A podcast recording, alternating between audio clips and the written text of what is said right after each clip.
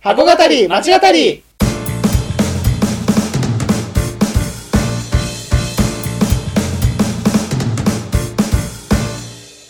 箱語り町語りは元百貨店マンの2人が商業施設すなわち箱についてあれやこれやと語り合って魅力の再発見をしていく番組です。皆さんこんにちは。箱語り町語り第72回目です。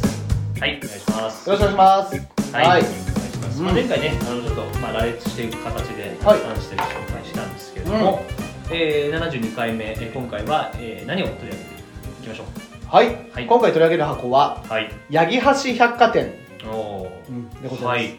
ということで。あ、失礼しました。はい。八木橋百貨店。大丈夫ですよそのアナウンサーのうん。訓練みたいなやつは。八木橋百貨店ということで。はい、まあ、私もちょっとあんまりあれの聞き、こう馴染みのないはい。名前だったんですけど、もしかしたらこう遠方の、ね、方というか、は知らない方もいらっしゃるんじゃないかなと思いますけども、えーじゃあ今回は、えー、八木橋百貨店について、えー語っていきたいと思います。それでは箱語り間違ったりスタートです。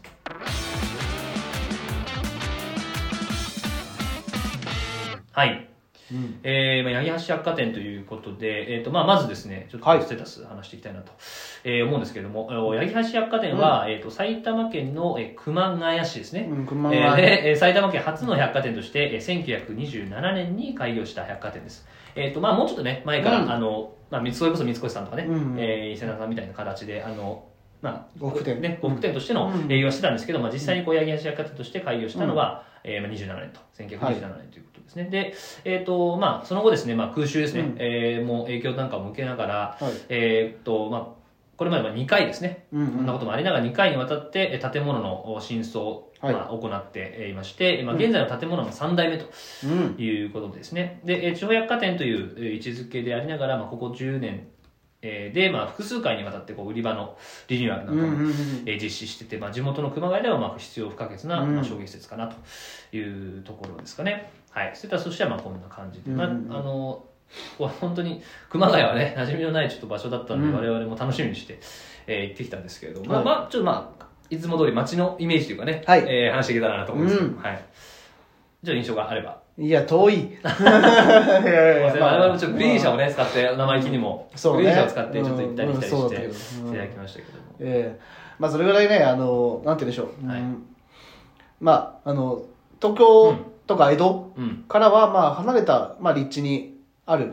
場所なので、独自のその証券があるのかなっていうのは、やっぱりもう遠さを、思うはいね遠さからも感じられましたし、やっぱりそ、この県、まあ、埼玉県でやっぱ県北うんの人たちが、その、はい。そんな頻繁にその東京に来ることなんて、うん。あの、まあ、今は新幹線とか通ってるからあるかもしれないですけど、はい。はいまあ、なかなかないんだろうなっていうところを感じたので、はいやっぱりここで、あの、買い物の場として、こう、成立する要素っていうのは逆に言うとあるのかなっていうのが非常に思いましたね。はいはい遠さも含めて、はい。うん、確かにそうですね。まあ、うん。確かにそういう意味では、その、うんあの、なんていうんですかね、こう、む昔言ったその物資の、うんうんうん。供給とかね、はい。まあそういうのとかも本当に多分、その、まあ江戸であったりとか、中心地から離れてる分、はい。独自でやっていかなきゃいけない部分っていうのもね、うん。その物理的なうん。面で、まああったんだろうなっていうのは確かに感じました、うん。まあやっぱあとは、ちょっと本当に月並みですけど、暑さね、あー。あの、うん。5月でしたか、?5 月の前半ぐらいですかね、中旬ぐらいでしたけど、ね。もうこんなにかっていうぐらいね、うん汗もかきました。ラーメン食べちゃいましたけど、うんうん。もちろん汗をかき、うん。ね、しばらく歩きましたけど、もうちょっとしばらく無理だね、歩くのはっていうね状態にうんちょっとなっちゃったりとかもうん。あったりしてて、本当に、まあう嘘じゃなかったんだね、今ね、ニュース通りだったんだ熊谷。はい。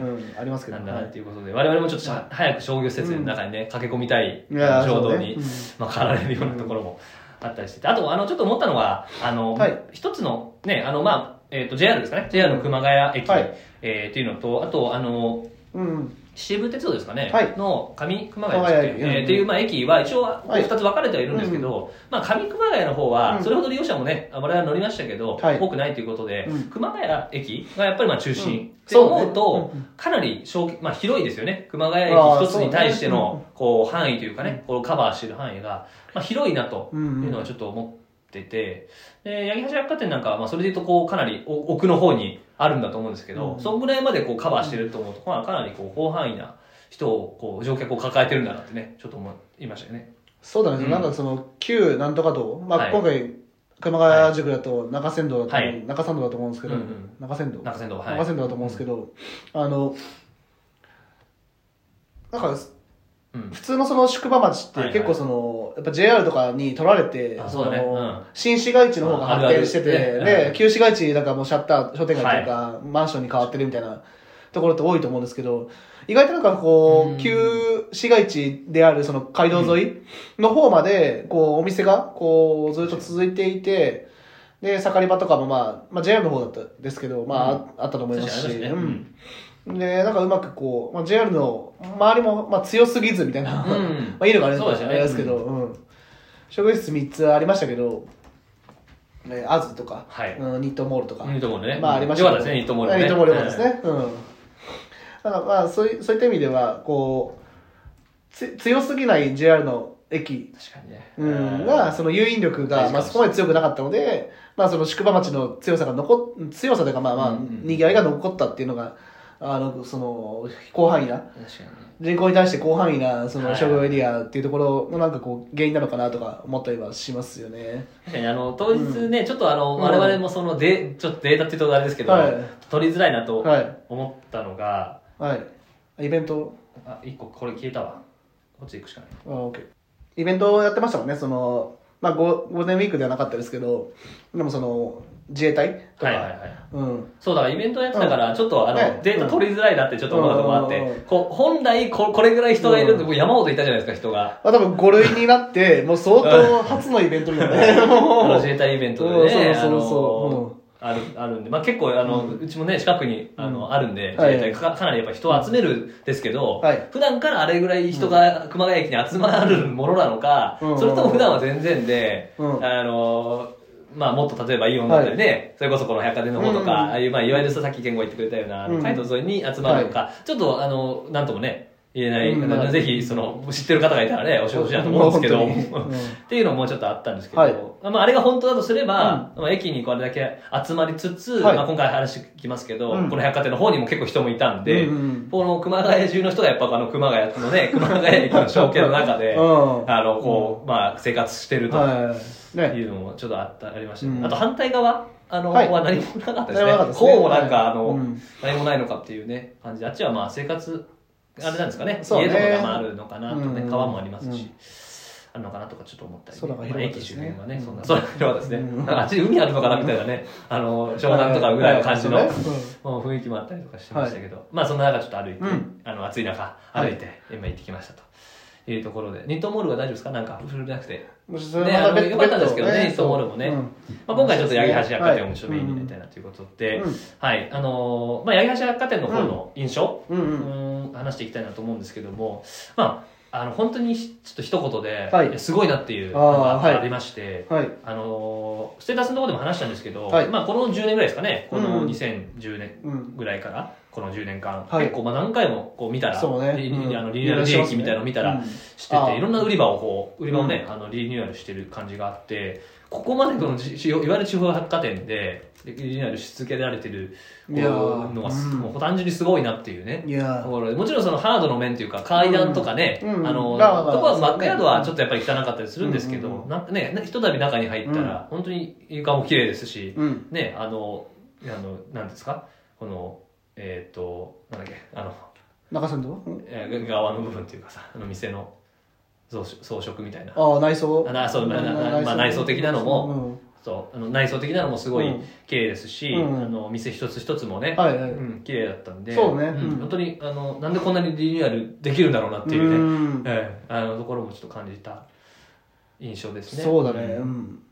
平成に、はい、確かに、すごいやってるね。そうみたいですね。リニューアルね、うん。やってますね。うん。だなんかそういう、まあなんかそのね、その余力というか、確かにその、うん。今百貨店は厳しいって、もう10兆円あったね、業界として、うん。10兆円ありましたけど、まあそれがもう半分以下になってる、うん4兆円、5兆円切ってるとはい。いう状況の中で、まあ、あの、まあ都心の百貨店はまた分かるんです集中していって、どんどんね、あの、ラグジュアリー、まあ、選えー択ガードの上集中でで、うん。な新宿伊勢丹が最高益出しました。阪急ながら最高出しましたみたいなのって分かるんですけど、まあ、このね立地でこういうことができてるっていうのはやっぱこう、うん、うん。学ぶべきものがすごいあるなっていうのはいやそうですね。ん本当に思いましたし、うん。まああのーいろんなお店がね潰れてってるなんか地方百貨店なんかね、まあ、いろんなあのおうん店がね、ちょっとその残念ながら、惜しまれつつ、あの、開閉店していく中で、やっぱりなんでこれだけ残ってるのかっていうところですよね。うんうん。うん必要不可欠なって言いましたけど、そうね。うん、っていうのの、まあなんか理由をね、ちょっとす、うん。探っていけたらなって思うんですけども、はい。まあなんかあの、そうソフト面とハード面みたいなのがあるあ、ありますじゃないですか、多分。うん。うん。だからソフト面で言うと、まあ、このリニューアルし続けられてるっていうのはありますし、はい。あのあると思うんですけどなんかハード面でそのよく、うん。ほら山形のさあのうん。大沼、百貨店なんかも調べた時も書いてありましたけど、やっぱりそのほら車社会化みたいな、うんあの問題、うん。車社会してるとやっぱり弱いですよと、うん映っちゃうからね機能が。うん映っちゃうかなと思ったんですけどじゃあ車社会してないのかなと思ったらあのしてるけねがっつりしてるし。ね。うんうんって思うと、うん。なんか、すごいこうむ難しいなっていうかそのリニューアルできてるのも何かがあ裏があるからリニューアルし続けられてるわけだし、なんでこう逆にこう人を呼べてるのかみたいなね、ところを考えていかなきゃいけないなってちょっと思ったんですよね。強いモールがないって言い方をしたら、あのそれまでなんだけど逆に言うとそのモールを強くしてないその八木橋の誘引力っていうのがある。はいはいっていうところも一方で考えなきゃいけないうん。とは思っていて、はい、モールっていうのはそのイイオン。アイオンとかそうですねアリオだったりとかまあそういうのはいアリオ。アリオとか。はい、オリオ？アリオリオ？いいアリオ。オリじゃなくて、あの、でそういったところで言うと、まあ、やっぱり、こうまず一つは、その、アイデンティはい。ティのモデルもあるのかなっていうのは、そのソフトのところで言うと、うん。やっぱりこう地元の、オラが地元、オラが町の百貨店として、もうはい。100, 100期以上ですね、うん。あの株式会社になってからもそれぐらい、あの、続いてるような、はい。まあ、会社さんで、で、こう、うまいのがさ、こう、東京とかの、まあ、その、東京とか、大宮とかの方に進出しないでさ、はいはいはい。あの、一時その支店とかも置いたけど、それ高崎だったり、あと外外商をこう、県北、ん。他の県北とか、群馬県の方にこう置いてるっていうのはすごいこう、ううまいというか、あの、こう、中心にこう行きがちだけど、こまあ、身の丈をう、ね。そうそうわきまえてるとか、うん。って言ったらちょっと逆ど。に言うと上全部取るぞみたいな。あこっちからもう全部昔のなんか戦国武将みたいなね。がそうそう。そういうね、昔からこう、どんどん小売業がこう、イケイケの時代、うん。百貨店がイケイケの時代の時から、やっぱりこう、そこは地に足ついた。現実そうそう。商売してるで、しかもさ、さっ撤退してるというかさ、そういう外外商部とかも、店舗とかも、そういう撤退して、八木橋、あ熊谷に、うん。こう、集中してる、死刑資源を。はい。こう、非常にこう、そういったその判断力、うん。こう、あんまりこう、大箱を広げないっていうのも、すごいこう、一つの、魅力の一つ、続いてる一つなのかなっていうのも思いますし、はいはいはあとはあれですよね、やっぱり、あの、こう、いうん。街道をこう、はいうまく、こう、抑え、抑えてるって言うとあれですけど、あの、確かにね。まあ、立地はその、よくはないと思うんですけど、ただやっぱりこう、車社会にも対応できた場所ですよね。確かにこうああえて宿場町から大体さ、この JR の駅の方に移動しちゃうわけじゃん。そうだね。んこう、んんんもう一巻作ったりとかさ。はい。うん。だけどそれをしないでずっとそこの街道沿いに居続けたってところが、なんかこう非常に。そうですね。確かに確かに、それはあるね。他の確かに地方の百貨店って、あのさっきの話じゃないけどそのそれこそ駅ね、うんえー前に作ってたとかっていうのがうんあると思うんでそうねそれも確かに一つの要因かなと思いますね、なんか一周二周回ってモータリゼーションの時代来ちゃったみたいな。一周回って。確かにね、呉服運んでた時代から宿ね、中山道で。うん。電車の時代が来たのにそれをね、こう、飛び越えてうん、そうそうそう。うん。いやなんかあのイオンねその,、はい。そのうん。敵がね少ないみたいな話。で、うん。イオンにももちろん行きましたけど、はい。や俺あのはあんなに人のいないイオン初めてでしたね、うんそうだね。自衛隊に取られてるのかな客。いやぐらいのイベントイベントにうん。ぐらいのあれがあったんで。うん、うん。まあなんかそこはね、うん、確かに。うん。まあ、なんかあとへ堅実にあのこう、まあ、イオンはあのさん結構さあの、うんうん。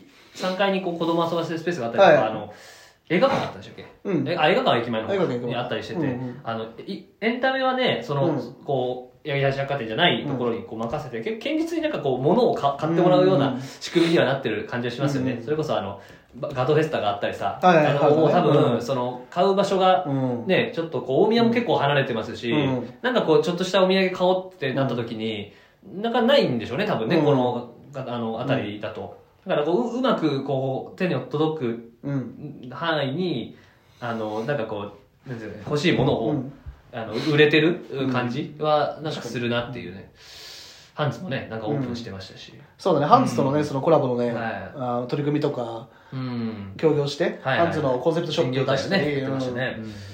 あとはあれだよねその YouTube をすごい積極的に発信してて、はいしかもそれももっと言うとテレタマうん。テレタマですよ。テレビ熊谷かな？テレまあそのテレビ、はい地元のテレビ局とこう協業して番組で作ってて、で、それを、しかも、そこも、まあ割と、はいはいはい。こう、ね、まあ地方、百貨店だとある取り組みだと思うんですけど、そこをプラス、それを YouTube に、まあ、上げ続けて情報発信してるっていうのはなんか非常にこう、あのーまあいろんなこう策を打ててるなっていうのは思いますよね。確かにね。そうですね、まあなんかまあ無理にこう、テナント化してないところも現実だなとはね、うなんか思いまね。なんかもうやばいな売り上げってなってさ、うん。もうちょっとテナントユニクロ入れるかとかやりだしたらもう、なんかやばやばいのかなってちょっとはい思いますけど、うん。現実になんか本当にさっきみたいな物を売ってる感じがちょっとすごい評価できて、いそれはまあソフト面なのかなっていうね、うん。